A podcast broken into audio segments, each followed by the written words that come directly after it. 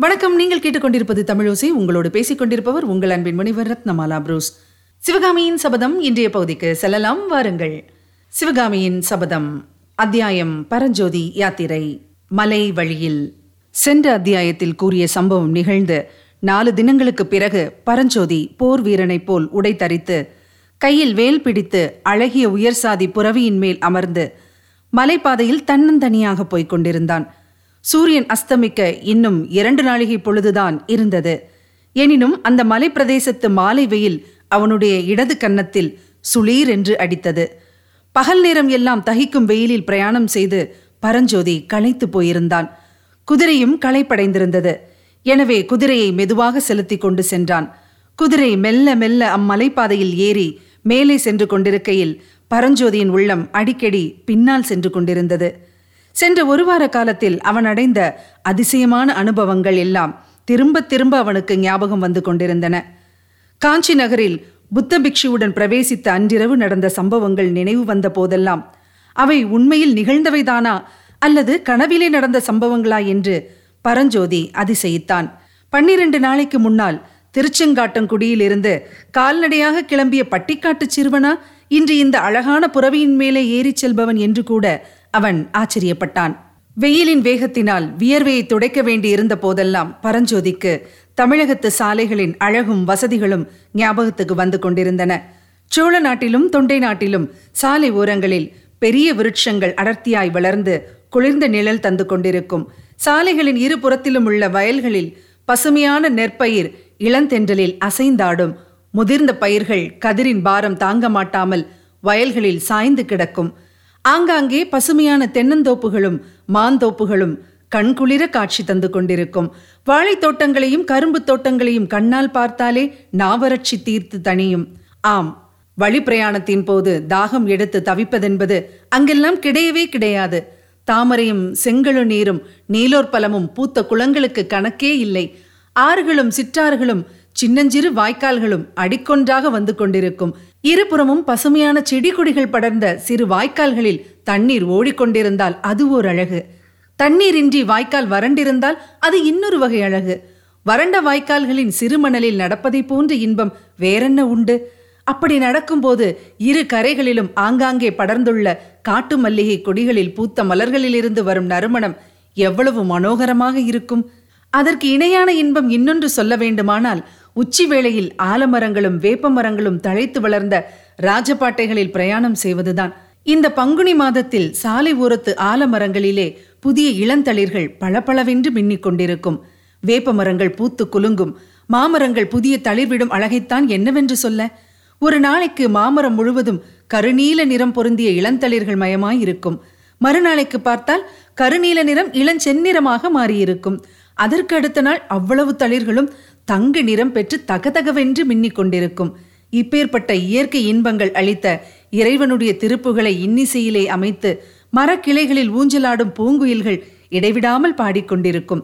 திருச்செங்காட்டங்குடியிலிருந்து காஞ்சிக்கு வரும் வழியில் இம்மாதிரி இன்ப காட்சிகளையெல்லாம் பார்த்து கொண்டு வந்த பரஞ்சோதி அச்சமயம் அந்த காட்சிகளின் அழகையோ இன்பத்தையோ அவ்வளவாக அனுபவிக்கவில்லை.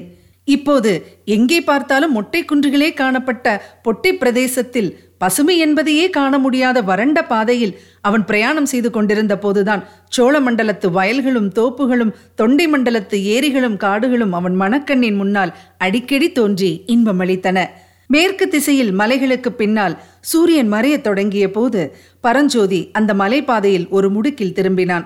அன்றைக்கெல்லாம் முட்புதர்களையும் கள்ளிச்செடிகளையும் தவிர வேறு எதையும் காணாமல் வந்த பரஞ்சோதிக்கு எதிரே அப்போது ஓர் அபூர்வமான காட்சி தென்பட்டது.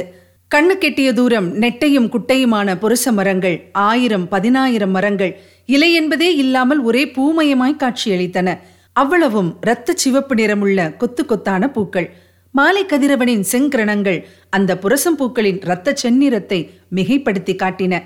அது அபூர்வமான அழகு பொருந்திய காட்சிதான். ஆனால் ஒருவகை அச்சம் தரும் காட்சியும் ஆகும்.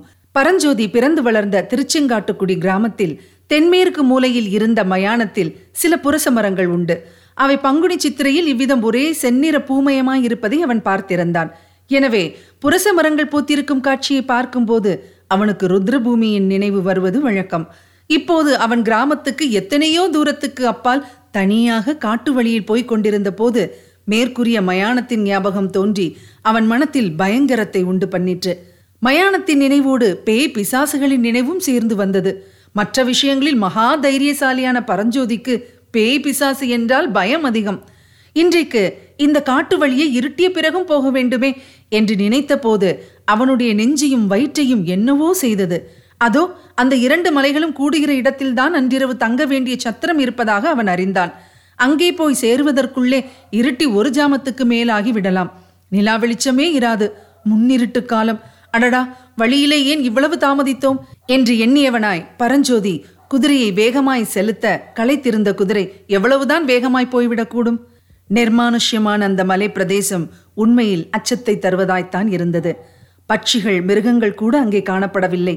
இருட்டிய பிறகு நரிகள் ஊழையிட ஆரம்பிக்கும். பயங்கரத்தை அவை இன்னும் அதிகப்படுத்தும். நேற்றெல்லாம் பரஞ்சோதி நேர்வடக்கே சென்ற விசாலமான ராஜபாட்டையில் பிரயாணம் செய்தான். அதன் ஜன நடமாட்டமும் குதிரைகளின் போக்குவரவும் அதிகமாயிருந்தன. பாதையில் பல இடங்களில் அவன் நிறுத்தப்பட்டான். சக்கரவர்த்தி தந்திருந்த பிரயாண இலச்சினையை அவன் அங்கங்கே காட்டிக்கொண்டு போக வேண்டியிருந்தது. இன்று காலையிலே ராஜபாட்டையை விட்டு மலைப்பாதையில் திரும்பிய பிறகு அத்தகைய தொந்தரவு ஒன்றும் இல்லை ஆனால் இப்போது பரஞ்சோதிக்கு ஒரு பெரிய குதிரைப்படையே அந்த வழியில் வரக்கூடாதா என்று தோன்றியது. ஆ அது என்ன சத்தம்? குதிரை குளம்படியின் சத்தம் போலிருக்கிறதே. ஆம் குதிரைதான் பின்னால் வந்து கொண்டிருக்கிறது.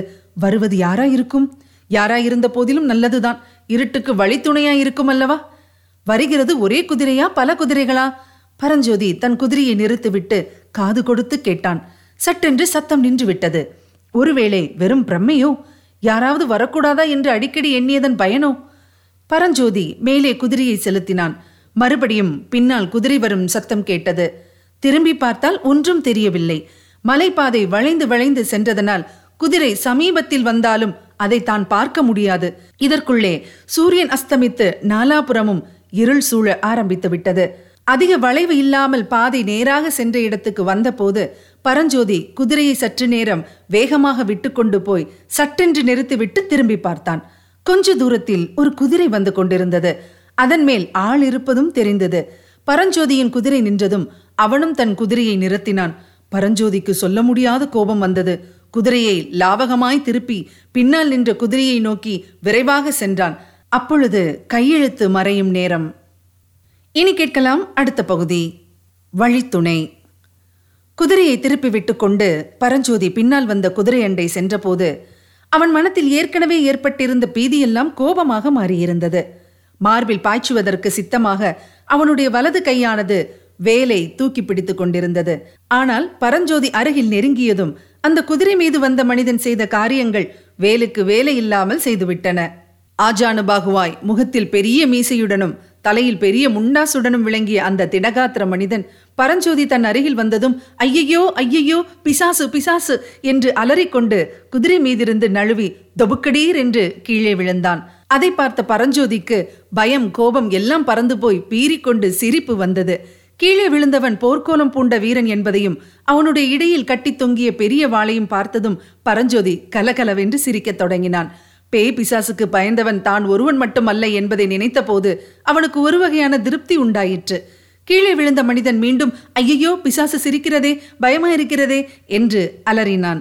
அந்த வேடிக்கையை இன்னும் கொஞ்சம் அனுபவிக்க விரும்பிய பரஞ்சோதி குதிரை மேலிருந்தபடியே வேலை நீட்டி கீழே கிடந்தவனுடைய கையில் லேசாக குத்திய வண்ணம் பிசாசு பேசுவது போல் தானாக கற்பனை செய்து கொண்டு அடித்தொண்டை குரலில் அடே உன்னை விடமாட்டேன் விழுங்கி விடுவேன் என்றான். அதற்கு அடுத்த கணத்தில் பரஞ்சோதி சற்றும் எதிர்பாராத காரியம் ஒன்று நடந்தது. அது என்னவென்பதையே அச்சமயம் அவனால் நன்கு தெரிந்து கொள்ளக்கூட முடியவில்லை. ஒரு கணம் அவன் தலைகீழாக பாதாளத்தில் விழுவது போல் இருந்தது. உடனே அவன் தலையின் மேல் ஆயிரம் இடி சேர்ந்தாற்போல் விழுந்தது. அடுத்தபடியாக அவனுடைய மார்பின் மேல் விந்திய பர்வதம் வந்து உட்கார்வது போல் தோன்றியது. பிறகு ஒரு பிரம்மாண்டமான பூதம் ஹ ஹ ஹா என்று பயங்கரமான பேய்க்குரலில் சிரித்துக்கொண்டு அவனுடைய தோள்களை பிடித்து பலமாக குலுக்கியது. சற்று நிதானித்து மனதை தெளிவுபடுத்திக் கொண்டு சிந்தித்த பிறகுதான் பரஞ்சோதிக்கு நடந்தது என்னவென்பது புலனாயிற்று. பரஞ்சோதி தன்னுடைய வேலின் நுனியினால் கீழே கிடந்தவனுடைய கையை லேசாக குத்தி விழுங்கு விடுவேன் என்று கத்தியவுடனே அந்த மனிதன் பரஞ்சோதியின் வேலை கெட்டியாக பிடித்துக்கொண்டு ஓர் இழுப்பு இழுத்தான். அவ்வளவுதான். பரஞ்சோதி குதிரை மேலிருந்து தடால் என்று தலை குப்புற கீழே விழுந்தான். உடனே அந்த மனிதன் மின்னலைப் போல் பாய்ந்து வந்து பரஞ்சோதியின் மார்பின் மேல் உட்கார்ந்து கொண்டு அவனுடைய தோள்களை பிடித்து குலுக்கினான். அத்தோடு ஹ ஹ ஹ நீ பிசாசு இல்லை மனுஷன்தான் பிசாசு மாதிரி கத்தி என்னை பயமுறுத்த பார்த்தாய் அல்லவா? நல்ல வேடிக்கை. ஹ ஹ ஹ என்று உரத்த குரலில் சிரித்துக்கொண்டே கூவினான். பின்னர் பரஞ்சோதியின் மார்பில் மேலிருந்து எழுந்து நின்று பரஞ்சோதியையும் தரையிலிருந்து தூக்கி நிறுத்தி தம்பி இந்த மயான பூமியில் ஒண்டியாக போக வேண்டுமே என்று பயந்து கொண்டிருந்தேன். நல்ல வேளையாய் வழித்துணைக்கு கிடைத்தாய். நீ எங்கே போகிறாய் தம்பி? என்று ரொம்பவும் பழக்கமானவனைப் போல் தோளின் மேல் கையை போட்டுக்கொண்டு சல்லாபமாய் கேட்டான். பரஞ்சோதி சற்று முன் நடந்த சம்பவங்களினால் பெரிதும் அதிர்ச்சி அடைந்திருந்தான். ஒரு பக்கம் அவன் உள்ளத்தில் கோபம் பொங்கிக் கொண்டிருந்தது. அவமானம் ஒரு பக்கம் பிடுங்கி தின்றது. தன்னை இப்படியெல்லாம் கதிகலங்க அடித்தவன் சாமானியப்பட்டவன் அல்ல. மகாபலசாலியான வீரபுருஷன் என்பதை அவன் உணர்ந்திருந்தான். இதனால் அம்மனிதன் பேரில் ஒருவித மரியாதையும் அவன் மனதில் ஏற்பட்டிருந்தது. ஆனால் எந்த ஊருக்கு போகிறாய் தம்பி? என்று அந்த ஆள் கேட்டதும் புத்த பிக்ஷு செய்திருந்த எச்சரிக்கைகள் ஞாபகத்துக்கு வந்தன. தன் தோள் மேலிருந்து அவனுடைய கைகளை உதறி தள்ளிவிட்டு நான் எந்த ஊருக்கு போனால் உனக்கென்ன? என்று வெறுப்பான குரலில் கேட்டான் பரஞ்சோதி. எனக்கு ஒன்றுமில்லை அப்பா ஒன்றுமே இல்லை. இன்று ராத்திரி வழித்துணைக்கு நீ கிடைத்தாயே அதுவே போதும். ஏதோ ரகசிய காரியமாய் போகிறாயாக்கும். ஆனால் இப்படி சொல்லி நிறுத்தி அந்த வீரன் பரஞ்சோதியை சற்று கவனமாக உற்று பார்த்தான். அந்த பார்வையின் கருத்தை உணர்ந்து கொள்வதற்குள்ளே மறுபடியும் அவன் தரையிலே விழும்படி நேர்ந்தது. ஒரே நொடியில் அவ்வீரன் பரஞ்சோதியை கீழே தள்ளியதுமல்லாமல் தரையில் அவன் அருகில் உட்கார்ந்து கழுத்தை நெரித்து பிடித்து கொண்டான். நீ வாதாபி ஒற்றனா? இல்லையா? சத்தியமாய் சொல் என்று கடுமை நிறைந்த குரலில் கேட்டான். பரஞ்சோதிக்கு கோபத்தினாலும் வெட்கத்தினாலும் கண்களில் ஜலம் வரும் போல் இருந்தது. அவன் விம்முகிற குரலில் நீர் சுத்த வீரனாக இருந்தால் என்னோடு எதிர்க்கெதிர் நின்று வாளோ வேலோ எடுத்து சண்டை செய்யும் என்றான். உன்னோடு சண்டை போட வேண்டுமா? எதற்காக அப்பனே? நீ வாதாபி ஒற்றனாயிருக்கும் பட்சத்தில் உன்னை இப்படியே யமுனுலகம் அனுப்புவேன். நீ ஒற்றன் இல்லை என்றால் உன்னோடு சண்டை போடுவானேன். நாம் இருவரும் சிநேகிதர்களாயிருக்கலாம். நீ ஒற்றன் இல்லை என்பதை மட்டும் நிரூபித்து விடு இதோ இம்மாதிரி ரிஷபலட்சுமி உன்னிடம் இருக்கிறதா? என்று கேட்டுக்கொண்டே அவ்வீரன் இடது கையினால் தன் மடியிலிருந்து வட்ட வடிவமான ஒரு செப்புத் தகட்டை எடுத்து காட்டினான். பல்லவ சாம்ராஜ்யத்தின் பிரயாண அனுமதி பெற்ற ராஜதூதர்களுக்கு அடையாளமாக கொடுக்கும் ரிஷபமுத்திரை பதித்த தகடு அது. பரஞ்சோதியும் வேண்டா வெறுப்புடன் தன் மடியில் இருந்த மேற்படி முத்திரை தகட்டை எடுத்து காட்டியதும் அவ்வீரன் பரஞ்சோதியின் கழுத்தை விட்டதோடல்லாமல் அவனை தூக்கி நிறுத்தி ஆர்வத்துடன் ஆலிங்கனம் செய்து கொண்டு தம்பி என்னை மன்னித்து விடு உன் முகக்கிளையை பார்த்தாலே சொல்லுகிறது நீ சத்ருவின் ஒற்றனாயிருக்க முடியாதென்று. இருந்தாலும் இந்த யுத்த காலத்தில் யாரையும் நம்பி எந்த காரியமும் செய்வதற்கில்லை. நல்லது குதிரை மேல் ஏறிக்கொள் பேசிக்கொண்டே போகலாம் என்று கூறி அவ்வீரன் தன் குதிரை அண்டை சென்று அதன் மேல் வெகு லாபகமாய் தாவி ஏறிக்கொண்டான். பரஞ்சோதி தனக்குள் இவனுடன் பேச்சு என்ன வேண்டி கிடக்குது? இந்த மலைப்பாதையை தாண்டியவுடன் இவனை ஒரு கை பார்த்து இவனுக்கு புத்தி கற்பிக்காமல் விடக்கூடாது என்று எண்ணிக்கொண்டே தன் குதிரை மீது ஏறிக்கொண்டான். மாலை மங்கி இருளாக கணிந்து கொண்டிருந்த முன்னிரவு நேரத்தில் வானமெல்லாம் வைரச் சுடர்களென மின்னத் தொடங்கியிருந்த நட்சத்திரங்களின் லேசான வெளிச்சத்தில் இரு குதிரைகளும் சேர்ந்தாற்போல் போகத் தொடங்கின. இனி கேட்கலாம் அடுத்த பகுதி. மயூர சன்மன் அந்த காட்டு மலைப்பாதையில் சற்று நேரம் குதிரைகள் மெதுவாக காலடி வைக்கும் சத்தத்தை தவிர வேறு சத்தம் எதுவும் கேட்கவில்லை. பிரயாணிகள் இருவரும் மௌனத்தில் ஆழ்ந்திருந்தார்கள். பரஞ்சோதியின் மனத்தில் பற்பல எண்ணங்கள் தோன்றி மறைந்து கொண்டிருந்தன. பெரிய மீசையுடனும் பிரம்மாண்டமான தலைப்பாகையுடனும் தன் பக்கத்தில் குதிரை மீது வரும் மனிதன் யாராயிருக்கும்? அவன் போர் முறைகளில் கைதேர்ந்த மகாவீரன் என்பதில் சந்தேகமில்லை. சற்று நேரத்திற்குள் தன்னை என்ன பாடுபடுத்தி வைத்து விட்டான். சடக்கென்று குதிரை மேலிருந்து தன்னை அவன் இழுத்து கீழே தள்ளியதையும் மார்பின் மேல் ஒரு கண நேரம் மலை போல் உட்கார்ந்திருந்ததையும் மறுபடியும் தான் எதிர்பாராத சமயத்தில் திடீரென்று கீழே தள்ளி இரும்பு கையினால் தன் கழுத்தை பிடித்து நெரித்ததையும் நினைக்க நினைக்க அவனுக்கு பொங்கின.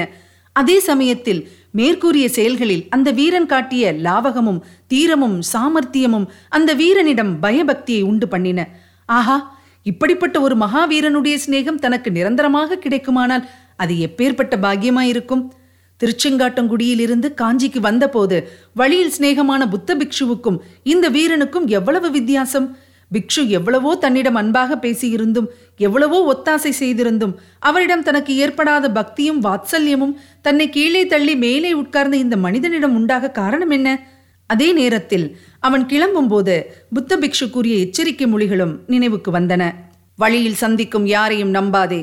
சத்ருவாக நடித்தாலும் மித்திரனாக நடித்தாலும் நீ போகும் இடத்தையாவது ஓலை கொண்டு போகும் விஷயத்தையாவது சொல்லிவிடாதே. அஜந்தா வர்ண ரகசியத்தை அறிந்து கொள்ள ஆசை கொண்டவர்கள் ஆயனரை தவிர இன்னும் எவ்வளவோ பேர் உண்டு. அதற்காக அவர்கள் உயிர்கொலை செய்யவும் பின்வாங்க மாட்டார்கள். எனவே நீ போகும் காரியம் இன்னதென்பதை பரம ரகசியமாக வைத்து காப்பாற்ற வேண்டும். அதை உன்னிடமிருந்து தெரிந்து கொள்வதற்கு பலர் பலவிதமான சூழ்ச்சிகளை செய்யலாம். அதிலெல்லாம் நீ ஏமாந்து விடக்கூடாது.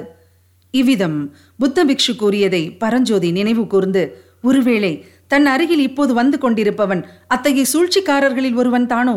தன்னை குதிரையிலிருந்து கீழே இழுத்து தள்ளி படாத பாடுபடுத்தியதெல்லாம் ஒருவேளை பிக்ஷுவின் ஓலையை கவர்வதற்காக செய்த பிரயத்தனமோ என்று எண்ணமிட்டான். ஓலை தன் இடைக்கச்சுடன் பத்திரமாய் கட்டப்பட்டிருப்பதை தொட்டு பார்த்து தெரிந்து கொண்டு அதை தன்னிடமிருந்து கைப்பற்றுவது எளிதில்லை என்று உணர்ந்து தைரியமடைந்தான். அப்போது சற்று தூரத்தில் ஒரு நரி சோகமும் பயங்கரமும் நிறைந்த குரலில் ஊழையிடும் சத்தம் கேட்டது. அடுத்த நிமிஷத்தில் முறை வைப்பது போல் அநேக நரிகள் சேர்ந்தாற்போல் ஊழையிடும் சத்தம் கேட்கத் தொடங்கிய போது பரஞ்சோதிக்கு ரோமம் சிலிர்த்து தேகமெல்லாம் வியர்த்தது.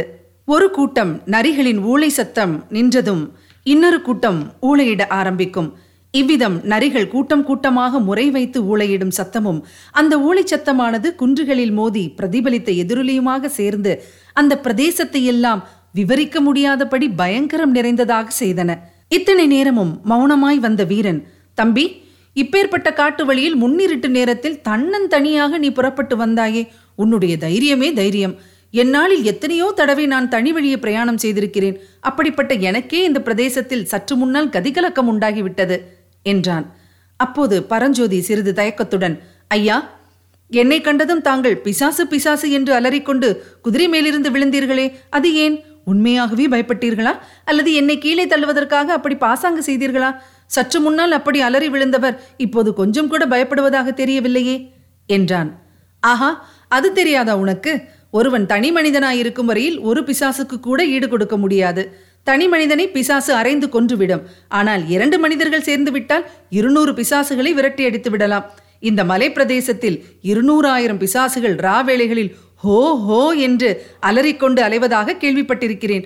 அவ்வளவு பிசாசுகளும் சேர்ந்து வந்தாலும் இரண்டு மனிதர்களை ஒன்றும் செய்ய முடியாது தம்பி. இந்த பிரதேசத்தை பற்றிய கதை உனக்கு தெரியுமா? என்று குதிரை வீரன் கேட்டான். தெரியாது. சொல்லுங்கள் என்றான் பரஞ்சோதி. அதன் மேல் அந்த வீரன் சொல்லிய வரலாறு பின்வருமாறு. ஏறக்குறைய இருநூற்றி ஐம்பது வருஷங்களுக்கு முன்னால் வடதேசத்திலிருந்து வீரசன்மன் என்னும் பிராமணன் தன் சீடனாகிய மயூரசன்மன் என்னும் சிறுவனுடன் காஞ்சி மாநகருக்கு வந்தான். அவ்விருவரும் ஏற்கனவே வேத சாஸ்திரங்களில் மிக்க பாண்டித்யம் உள்ளவர்கள். ஆயினும் காஞ்சிமா நகரின் சம்ஸ்கிருத கடிகையைச் சேர்ந்த மகா பண்டிதர்களால் ஒருவருடைய பாண்டித்யம் ஒப்புக்கொள்ளப்பட்ட பிறகுதான் அந்த காலத்தில் வித்தை பூர்த்தியானதாக கருதப்பட்டது. அதற்காகவே வீரசன்மனும் மயூரசன்மனும் காஞ்சிக்கு வந்தார்கள். ஒருநாள் அவர்கள் காஞ்சியின் ராஜவீதி ஒன்றில் போய்க் கொண்டிருந்த போது பல்லவ மன்னனின் குதிரை வீரர்கள் சிலர் எதிர்பட்டார்கள். வீதியில் நடந்த வண்ணம் ஏதோ ஒரு முக்கியமான சர்ச்சையில் ஈடுபட்டிருந்த குருவும் சிஷ்யனும் குதிரை வீரர்களுக்கு இடம் கொடுத்து விலகிக் கொள்ளவில்லை. இதனால் கோபம் கொண்ட குதிரை வீரன் ஒருவன் குதிரை மேலிருந்தபடியே வீரசன்மனை காலால் உதைத்து தள்ளினான். குருவுக்கு இத்தகைய அவமானம் நேர்ந்ததைக் கண்டு சகியாத சிஷ்யன் அந்த வீரன் கையில் இருந்த வாளை பிடுங்கி வீசவே அவன் வெட்டுப்பட்டு கீழே விழுந்தான். மற்ற குதிரை வீரர்கள் மயூர சன்மனை பிடிக்க வந்தார்கள். அவர்களிடம் அகப்பட்டால் தன் உயிருக்கு ஆபத்து நேரும் என்பதை அறிந்த மயூர சன்மன் கையில் பிடித்த வாளுடன் கீழே விழுந்த வீரனின் குதிரை மீது தாவி ஏறி தன்னை பிடிக்க வந்தவர்களையெல்லாம் வீராவேசத்துடன் வெட்டி வீழ்த்தி கொண்டு காஞ்சி நகரை விட்டு வெளியேறினான். பல்லவ ராஜ்யத்துக்கே அவமானம் விளைவிக்கத்தக்க இந்த காரியத்தை கேட்டு மயூர சன்மனை கைப்பற்றி வருவதற்காக இன்னும் பல குதிரை வீரர்கள் புறப்பட்டு சென்றார்கள். ஆனால் அவர்களிடம் அவன் அகப்படவில்லை.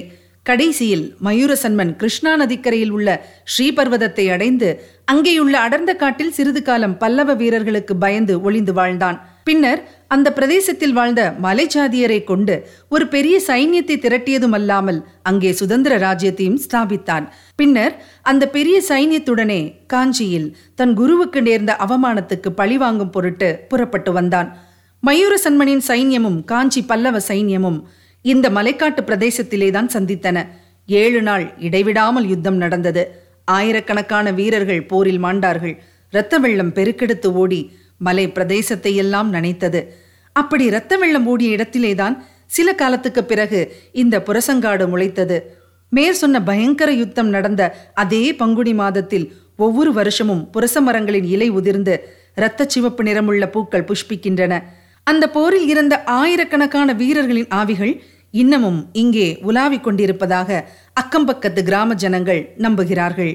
ஆவி குதிரைகளின் மீதேறிய ஆவி வீரர்கள் வாள்களையும் வேல்களையும் ஏந்தி ஹா ஹா என்று கூவிக்கொண்டு இந்த நிர்ஜன பிரதேசத்தில் தனிவழியே வந்தால் அவர்களை கொன்று இரத்தத்தை குடித்து தாகத்தை தணித்துக் கொள்வதாகவும் சொல்லிக் கொள்ளுகிறார்கள். மேற்படி வரலாற்றை கேட்டுக்கொண்டிருந்த பரஞ்சோதிக்கு கொஞ்ச நஞ்சம் பாக்கியிருந்த பயமும் போய்விட்டது.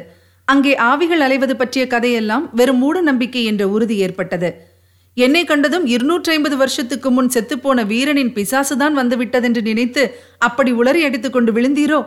என்று கூறி நகைத்தான். இரத்தமும் சதையும் உள்ள மனிதனோடு நான் சண்டை போடுவேன். வெல்போர் வாழ்போர் வேல்போர் மல்யுத்தம் எது வேண்டுமானாலும் செய்வேன். ஆனால் ஆவிகளோடு யார் போரிட முடியும்? என்று அவ்வீரன் சிறிது கடுமையான குரலில் கூறவே பரஞ்சோதி பேச்சை மாற்ற எண்ணி இருக்கட்டும் ஐயா இங்கே நடந்த யுத்தத்தின் முடிவு என்ன ஆயிற்று? யாருக்கு வெற்றி கிடைத்தது? என்று கேட்டான். மயூர சன்மனுடைய சைனியத்தை போல் பல்லவ சைனியம் மூன்று மடங்கு பெரியது. ஆகையால் பல்லவ சைனியம்தான் ஜெயித்தது. மயூர சன்மனை உடம்பில் முப்பத்தாறு காயங்களுடன் கைப்பற்றி பல்லவ மன்னன் முன் கொண்டு வந்து நிறுத்தினார்கள். அதன் பிறகு என்ன நடந்தது? என்று மிகுந்த ஆவலுடன் கேட்டான் பரஞ்சோதி. என்ன நடந்திருக்கும் என்று நீதான் சொல்லேன்? என்று அவ்வீரன் கூறி பரஞ்சோதியின் ஆவலை அதிகமாக்கினான். இதுவரை நீங்கள் கேட்டது சிவகாமியின் சபதம் பாகம் ஒன்று. வழங்கியவர் உங்கள் அன்பின் முனைவர் ரத்னமாலா புரூஸ். எமது இந்த முயற்சிக்கு நீங்கள் அனைவரும் அளித்து வரும் ஆதரவு எங்களுக்கு நிறைவான மகிழ்ச்சியை தருகிறது. தொடர்ந்து கேளுங்கள் நண்பர்களிடமும் பகிருங்கள். அவர்களும் தென் தமிழ் சுவை பருகட்டும். அடுத்த பகுதியில் சந்திக்கலாம். இணைந்திருங்கள் மகிழ்ந்திருங்கள்.